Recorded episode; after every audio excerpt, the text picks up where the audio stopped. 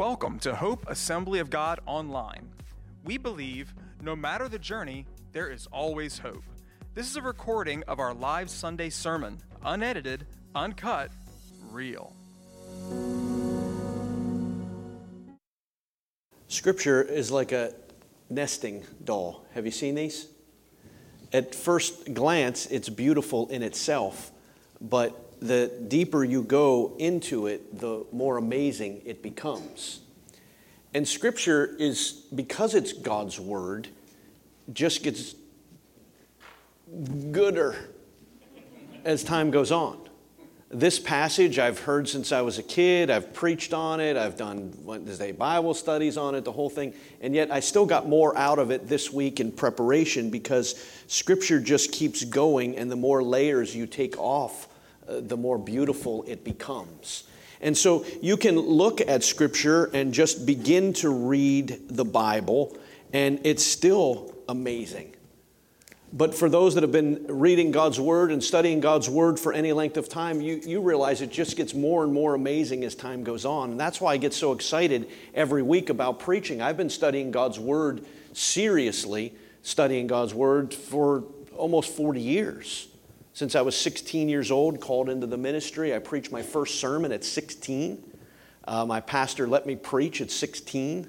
That's a man of faith right there.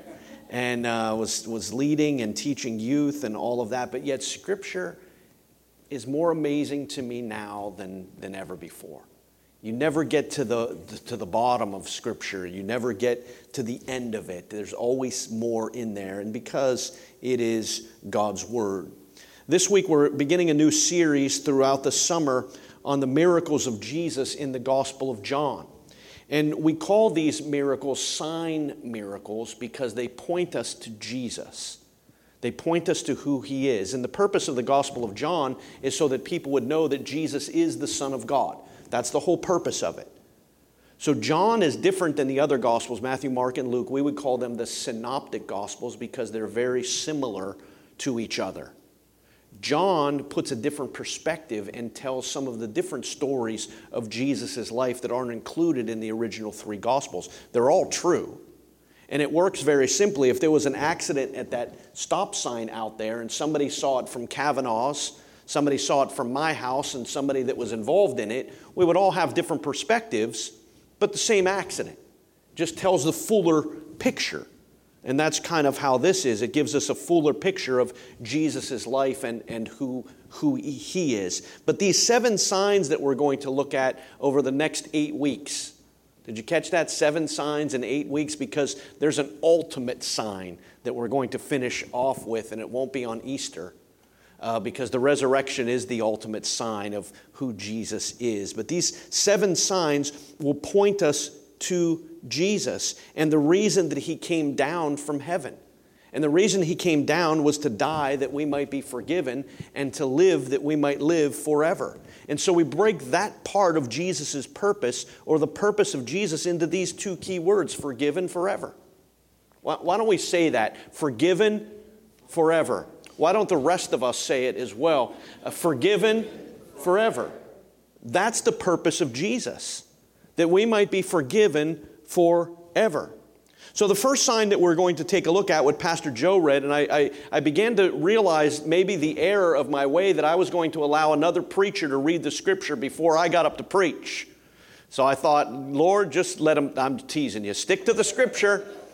No commentary, Pastor Joe. I'll do that part, and then he can pick up whatever I missed. We had, last week, if you were here, the 3 preachers on the platform. That was also that. You must have all been terrified from your perspective. And it was funny when I got excited and wanted to share a last point, and I stood up and started. Pastor Rick moved off to the side. If you notice that, funny. A lot of preachers. But this first sign is a look at the wedding of Cana, where Jesus turned water into wine. Now, even those outside of the family of faith know this story. A lot of times they use it to justify their excess of drinking wine. Well, Jesus drank wine. He turned water into wine. That's like literally the only passage they know. But what we're going to see today is it's not so much about Jesus turning water into wine. There's something bigger taking place here.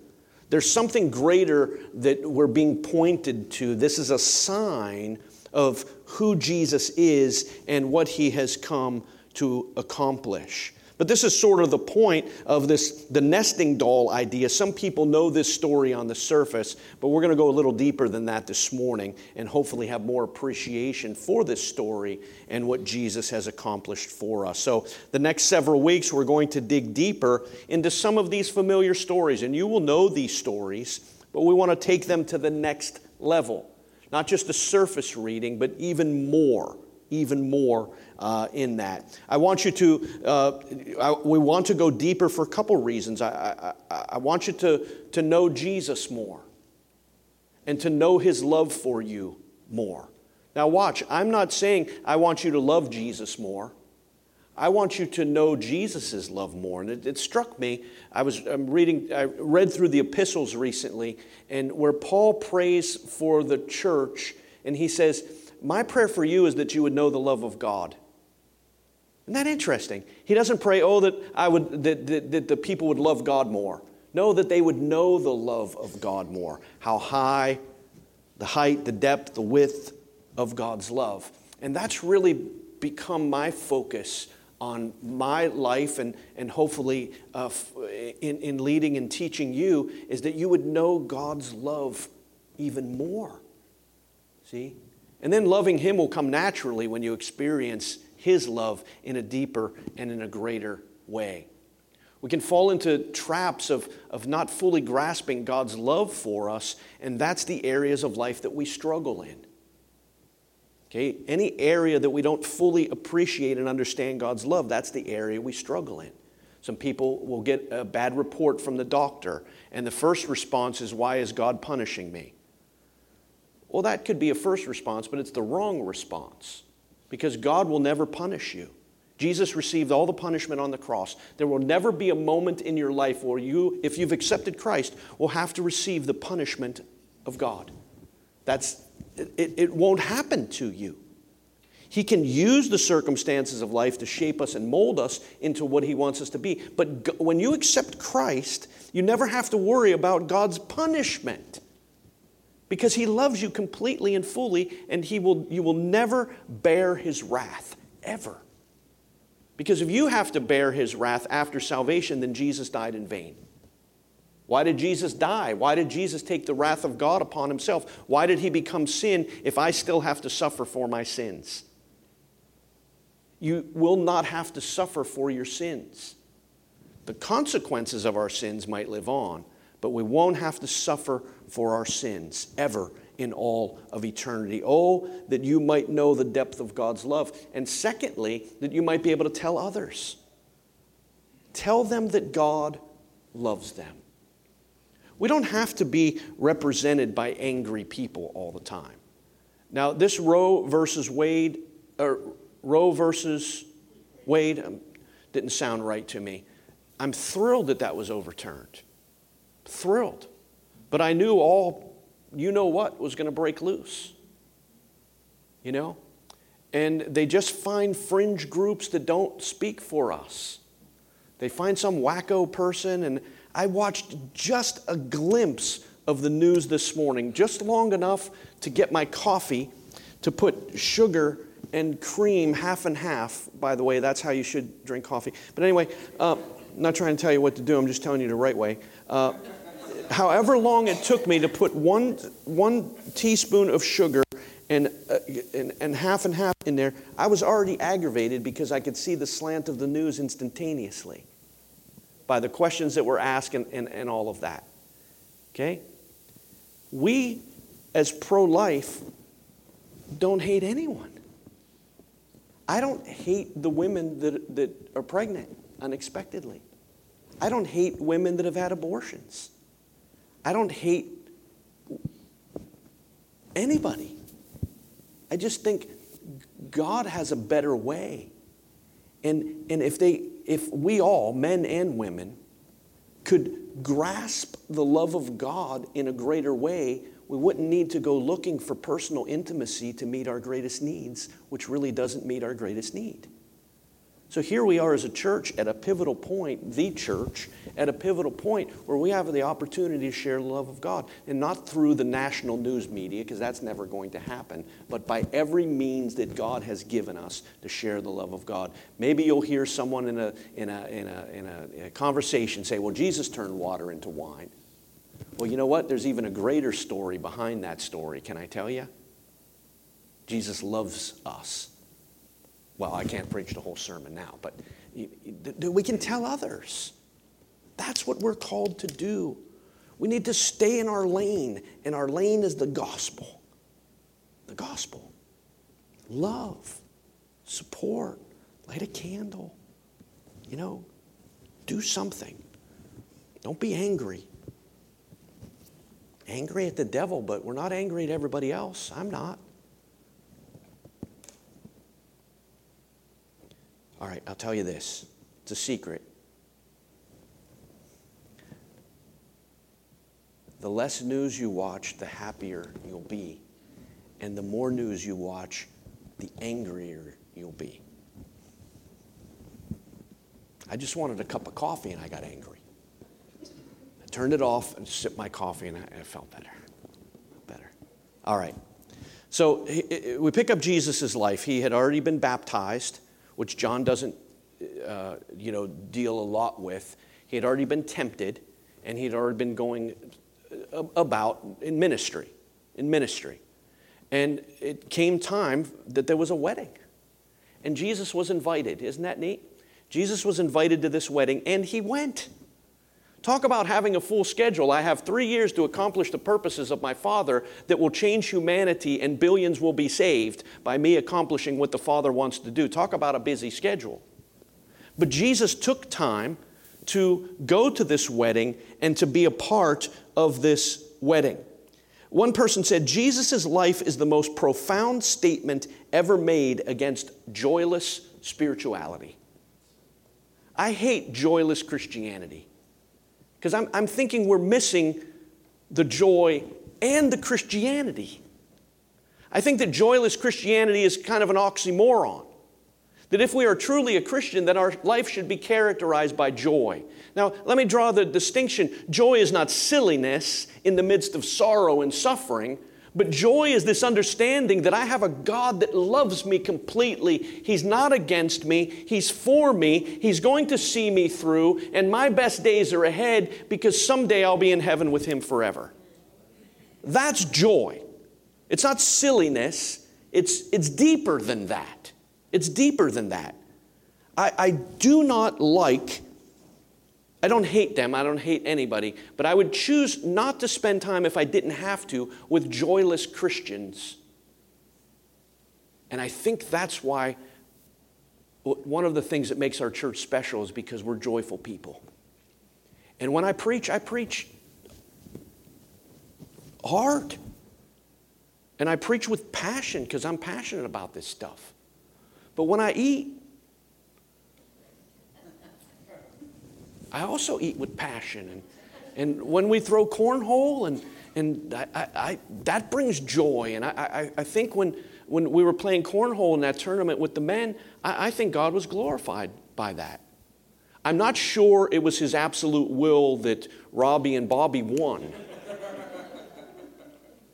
I feel that He was just using cornhole as a test of our spirituality on whether we would allow them to win again. Okay? But why isn't cornhole for the glory of God? I don't characterize my life, well, I'm in church and now I'm at a bonfire. Or no, everything in life is part of glorifying God and joy and eating chicken wings, rubbing the sauce on my sleeve and throwing it into the bonfire to the glory of God. See? Joyless Christianity is really no Christianity at all. And I believe Jesus laughed. And I believe He told jokes. And I'll tell you why. Because every human has a sense of humor. Not all of them good, okay? But we all laugh. Does that come from the devil? No. Watch this. I really have a theological point here, honestly.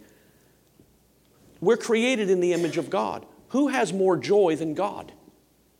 God in three persons is filled with joy. And so he created us to be like that. Sin broke that.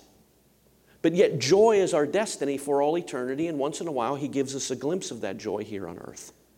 See? All right. Let me keep going. Cana was in his home area where Jesus was located. He probably knew the couple. Remember, Jesus just grew up 30 years old in a small town, in a small area, working a job. Okay? Most of us, have been taught he was a carpenter. They're now saying he might have been like a stone worker because there wasn't a lot of wood in the area. You know what I think about that? Who cares?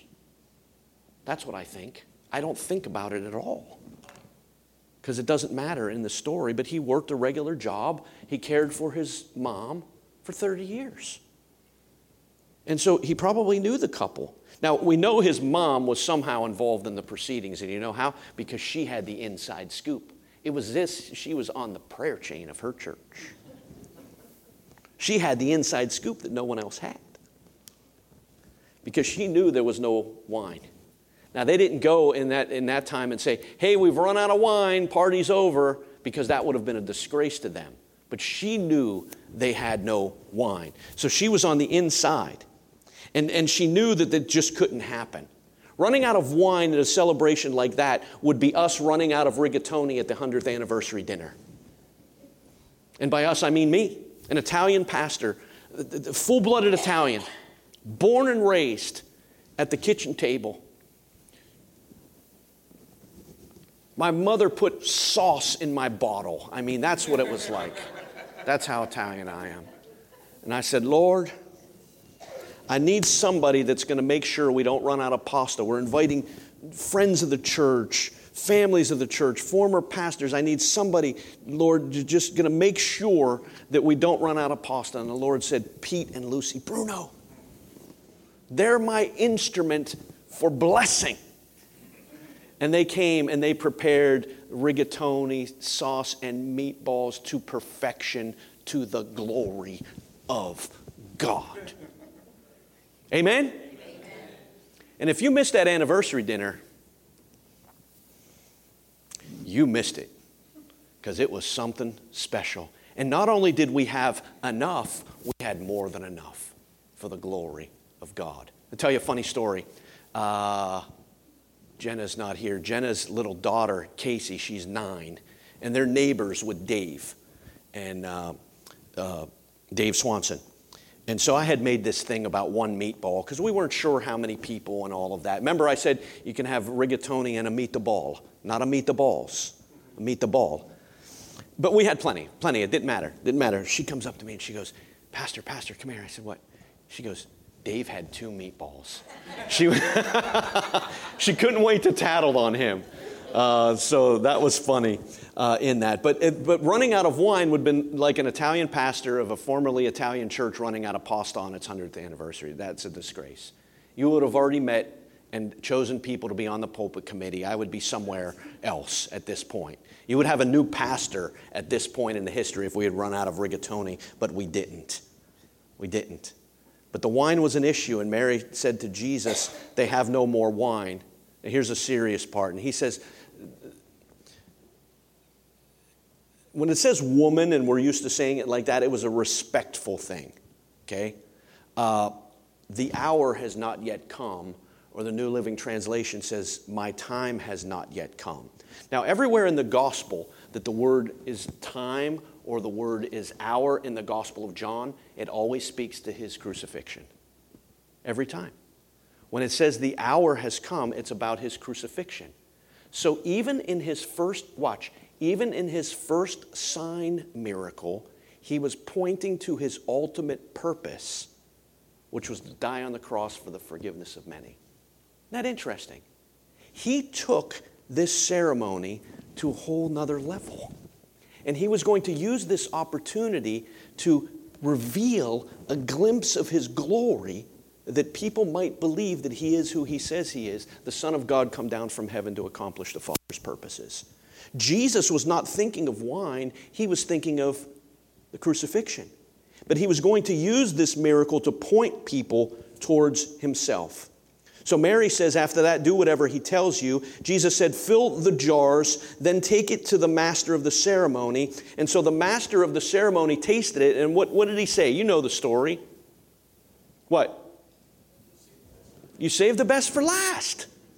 Most people at weddings, they serve their best wine first. And then after everybody's had enough, they bring out the cheap stuff. But you're serving the best last. Okay, so what did they fill up with water? But what were they used for?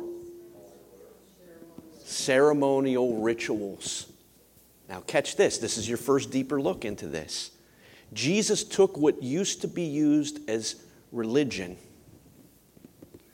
that was unfulfilling and empty, and he filled it with something that was fulfilling to overflowing, that was better than anything they'd ever experienced before. All the people, let's say in Judaism, they knew the rituals of the ceremonial washing, but they didn't know a relationship with Almighty God through Jesus Christ, his Son. Jesus took that which was empty, which was the old rituals, and he filled them up, I'm going to give it away, with himself.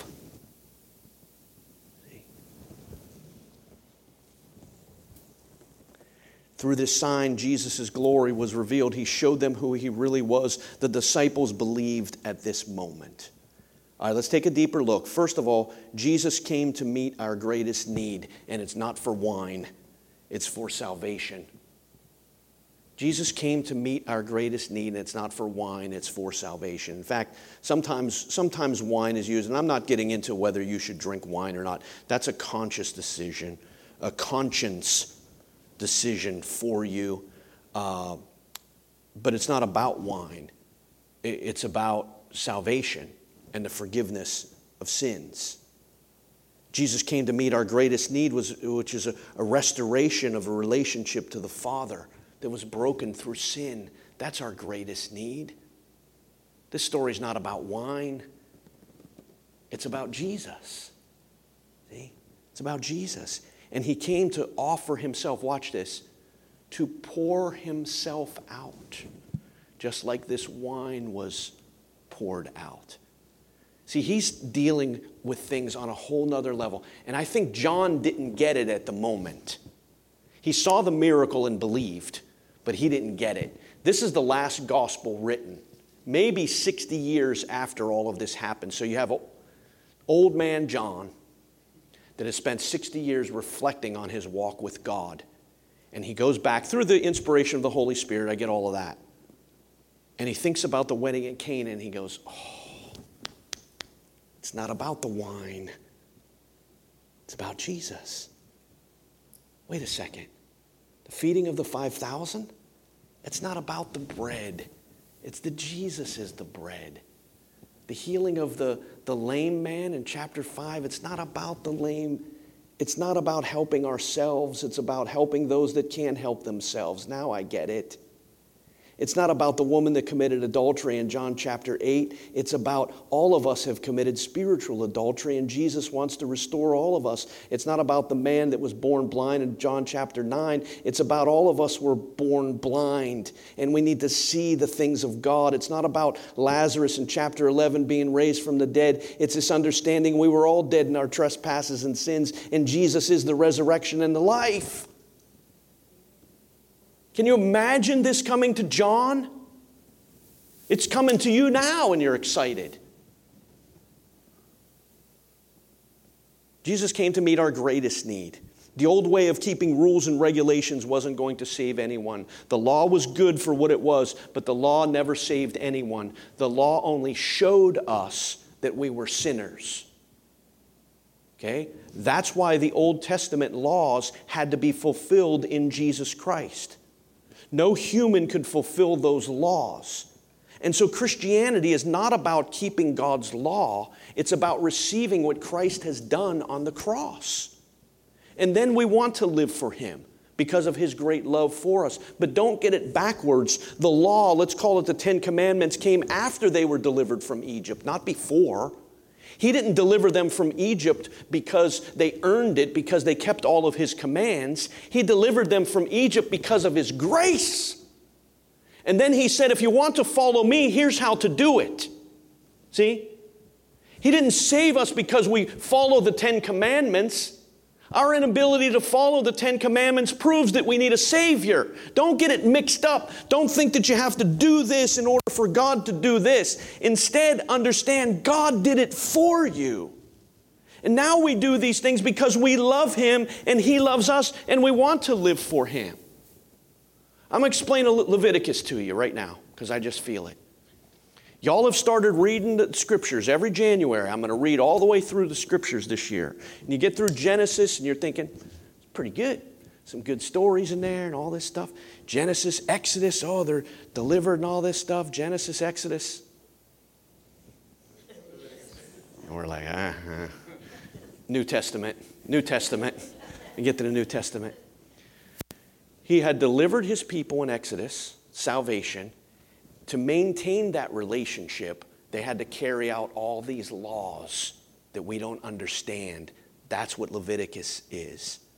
It's an explanation of maintaining that relationship to God that we're unable to keep. Even Leviticus points us to the Lord because He kept all of the law, fulfilled the law, died in our place that we might be saved. And all God's people said, amen. Now I understand Leviticus. I never understood it. Well, now you do. Now you do. Jesus came to meet our greatest need. He fulfilled the old rituals and regulations that only pointed to our sin but didn't forgive our sin. Here's the next point. When our schedule is full but our life is empty, Jesus has come to fill you up. I don't know where we got this from, but we somehow gain fulfillment and affirmation by how busy our schedules are. Oh, I'm just so busy, I'm sorry. To me, that's kind of sad. I'm too busy for the things that really matter. It's kind of sad. I don't have time to do that because I'm so busy. Maybe God instituted the Sabbath, maybe, that we wouldn't be so busy all the time, that we would be refreshed enough to focus on the things that truly matter, maybe. I think it's an American thing to be busy all the time. I want to go back to siestas and festivals. Let me speak to the men here today. This is important that you catch this. God created men to nap. When did Eve appear on the scene? None of you women would be here if man hadn't taken a nap. And all you men are afraid to say amen. And now, I'm not going to say the next part.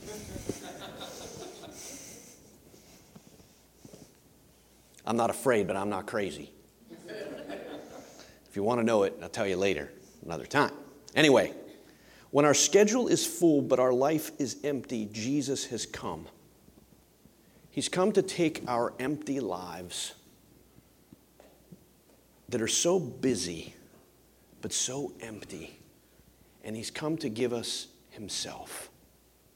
And it's only through Him that we will find our purpose. It's only through Him that our destiny will be fulfilled. Your purpose is not to work to make money. Your purpose is to glorify Jesus, and by God's grace, He gives us a job and money that we can live and we can bless others. Your purpose is not to accumulate. Your purpose is to acknowledge Him.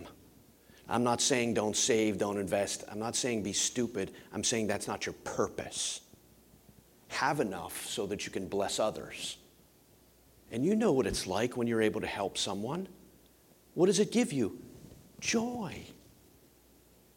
Because that's the image of God in you, because God is a generous God. God is not a stingy God. How much wine did He make? You know what? I didn't look into it. Somebody look it up. How many How many gallons did those jugs hold? 20 gallons, 20 or 30. And how many were there? 6 times 30 is what? He made 180 gallons of wine at the end of the wedding. God's a God of more than enough. God's a God of overflowing. God's a God that can take your empty life and pour His life into you and fulfill your purpose and your destiny. But when you pursue the things of the world, you'll never find what you're looking for, because at the end of the day, it'll be empty. You'll have a full schedule, maybe even a full bank account, and you'll be empty, because only Jesus can meet that greatest need. This story is not about Jesus turning water into wine. This story is about Jesus is the wine. He's the one we're looking for. He's the one that meets our greatest need.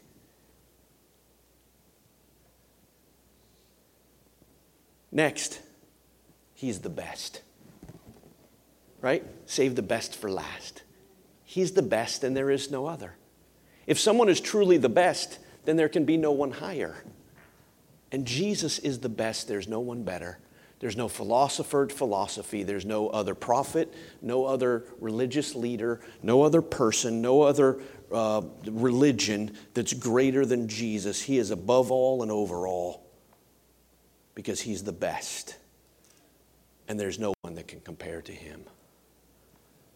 He is the wine, in that He is the cause of celebration. Why do we celebrate? Why do we have joy? Listen, if I could go from person to person, and I'll only catch a couple of you, but I know all of these people well enough right in this circle, from Penny and Linda over here to this, to say you've had enough difficulties in your life that you should never smile again if it wasn't for Jesus. Am I right? I know all of you well enough to know. You've been through some stuff. But the reason you have joy is because you have Jesus. See? And it's true. I could go, all of you. Just go from person to person. I know your stories. I know your trials, troubles, and tears. But I also know the difference Jesus has made in your life. And that we celebrate Him and we have joy in our life. Not because we don't have any problems. It's because we have a Savior that has loved us through it and continues to love us. That's why we have joy. So here He was at the wedding. Now I know something about weddings. I didn't think of it until this morning when I was preaching online. I performed weddings before I was even married. I forgot about that. Quite a few. I had this one wedding one time I was doing it was the mother of one of our youth. They asked me, yeah, no problem, small little wedding. And they wanted to receive communion as their first act of marriage, and I had it written in there as their first act of marriage. And we had this little kneeling stool at the church I was in. I was a youth pastor, and you would kneel down. And I realized at that moment I never got the communion emblems, because I was the one responsible to get it, and I never got it. So I said, their first act as a married couple, they'd like to receive communion. And I went, uh-oh. So we went over there, and we just pretended. I don't know if that was bad or not, but my early 20s, that was the best I could come up with. We'll just pretend, and I'll pray, and we'll ask God's blessing on you. So I have done weddings before I was married, and then I was married, and that was a new perspective. And my brother Jim performed the ceremony, and he'll never watch this, so I can say it. Dory's brother, who was 16 at the time, some of you met him at the wedding, passed out. He locked his legs and got nervous and passed out, 16 years. And we had, at that church in Flemington, New Jersey, the baby grand piano with the flapper up. Not the flapper. The lid on the wood thing. I'm like an engineer. Did you catch that? The thing. He hits it and it falls and kabang! We had EMTs and different people. They all came running. Poor Dor was obviously very upset at his brother and not knowing what was going on. Finally, we get things settled back down. Of course, my brother stepped up and sang a chorus, being a good Assembly of God minister that he is. Led everybody in a chorus. If he was a better Assembly of God minister, he'd have taken an offering, but he led in a chorus. We get back up there and he goes, well, you want to keep going? And I said, Yeah, you're darn right we want to keep going. So I had married people, and then I was married, and I've done many wedding ceremonies from there. But a couple weeks ago, my perspective changed all over again, because now it was my daughter, and I had to walk her down the aisle. And Pastor Joe, who did a beautiful job, I mean this sincerely, on the ceremony, he said, "Who gives this woman to be married to this man?" And I've said that 1,000 times to somebody else. And I wanted to say, well, I'm still thinking about it. That's what I wanted to say. But I said her mother and I, and we're thrilled and all of that, which is the larger point. Now I see marriages and weddings from a different perspective. And so we all know that I'm a crier. Just a couple weeks ago, before I sang that song, I was bawling my eyes out. I just cry at a lot of different things. I cried leading up to Lindsay's wedding, but the day of her wedding, I shed no tears. And I'm going to explain to you why, and this is important. Because I was so overwhelmed with joy, there was nothing to cry about. And I couldn't help but think this week, Jesus being the joy, the wine of our lives, and that what he has in store for us in heaven is that someday he will wipe all of the tears from our eyes. And it's not because he has an endless supply of tissues. It's because he has an endless supply of joy. That's what he has in store for you. He's saying through this, if you think this wedding is awesome, wait till the marriage supper of the Lamb. If you think the celebration of this couple is amazing, wait till we celebrate the bride of Christ entering into heaven, clothed in white, the purity of Jesus Christ. Wait till that celebration. See, there'll be no more sorrow in heaven, not just because the old things have passed away, but this joy will be so complete and so overwhelming, there'll be no need for tears. That's what Jesus has in store for us. And all God's people said, so now what? I gave you the what, now I'm going to give you the now what. How do we receive this? First, you have to admit the problem. Mary, who was on the inside, admitted the problem.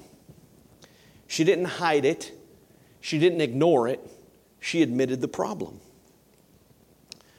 For you to be saved, admit that you're a sinner and that you have a problem. And your biggest problem is sin, and that you don't have a relationship with God because of sin. You want to, but you have to admit it first. Mary admitted it, but the second thing she did was just as, or maybe more important, she went to the only person that could do anything about it. And the only person that can do anything about your life, about sin, and even after salvation, the only person that can do anything about your life is Jesus.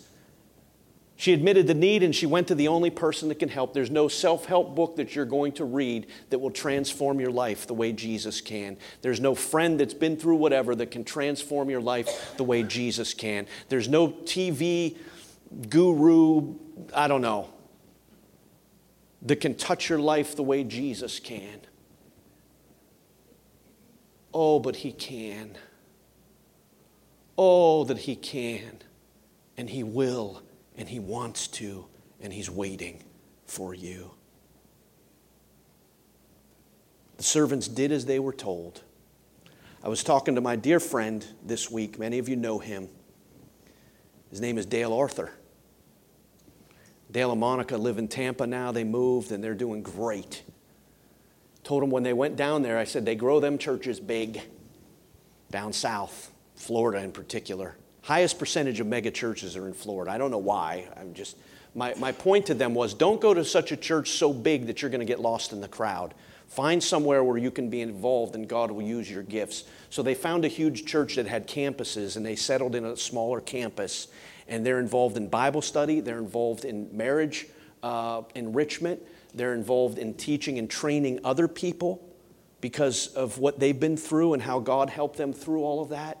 I said, Dale, this you don't even know how happy this makes me and the joy that it gives me. And I'm working on this sermon when he called me. And the joy that he gives me, he said, you know what? I've been saved. I've been saved for a long time, but I never fully surrendered to Jesus. And when I fully surrendered to Jesus, that's when I found the joy. That's what I'm talking about. He didn't even know I was preaching on this. I probably didn't even have it all together at that point. Surrender. The servants did what Jesus told them to do. Because you ain't going to get what Jesus has for you until you surrender every area of your life. And that very thing that you refuse to surrender to him is the very thing that's stealing your joy. I surrender all. I surrender all. All to Jesus I surrender. I surrender all. And now what? The guests enjoyed the blessing. God's not against you. He's for you. He wants to bless you. He wants you to receive every good gift that he has for you. And he's the best gift of all. And what comes from that is a much better life than anything that we've tried on our own, anything religion offers, anything the world offers. What he offers is himself. The story of the wedding of Cana is not that Jesus turned water into wine. The story of the wedding of Cana is that Jesus is the wine. Let's pray. Ray, I pray, Lord, now in the name of Jesus,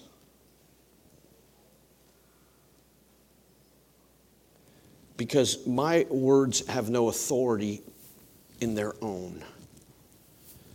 I pray in the authority and in the name of Jesus that bondages would be broken, that hearts would be healed, that diseases would be delivered, and that you would reveal yourself to each person here, and not just to us as an assembly, but Lord, you would reveal yourself to each person in a new and in a powerful way. It's as if we've had this nesting doll in our heart, and we're just taking off the first level and then the next level, and you just keep touching other areas of our heart and other areas of our lives, the hurts, the shame, the fear, the doubt. We surrender all of those things to you today. Fill us. We're those empty jars with great potential, but we're empty. Fill us. Fill us. Fill us with you, Lord Jesus, we ask. Thank you, Lord. Hallelujah. Thank you, Jesus. We admit our need to you. For some, it's salvation. For others, it's whatever that pressing problem is upon their heart. We admit it to you, and we come only to you. Only to you, because you're the only one. I find it insightful that Mary didn't go to any other disciple. They were all there. She went right to the source. And we come right to you today, Lord Jesus. We acknowledge our need. We need you.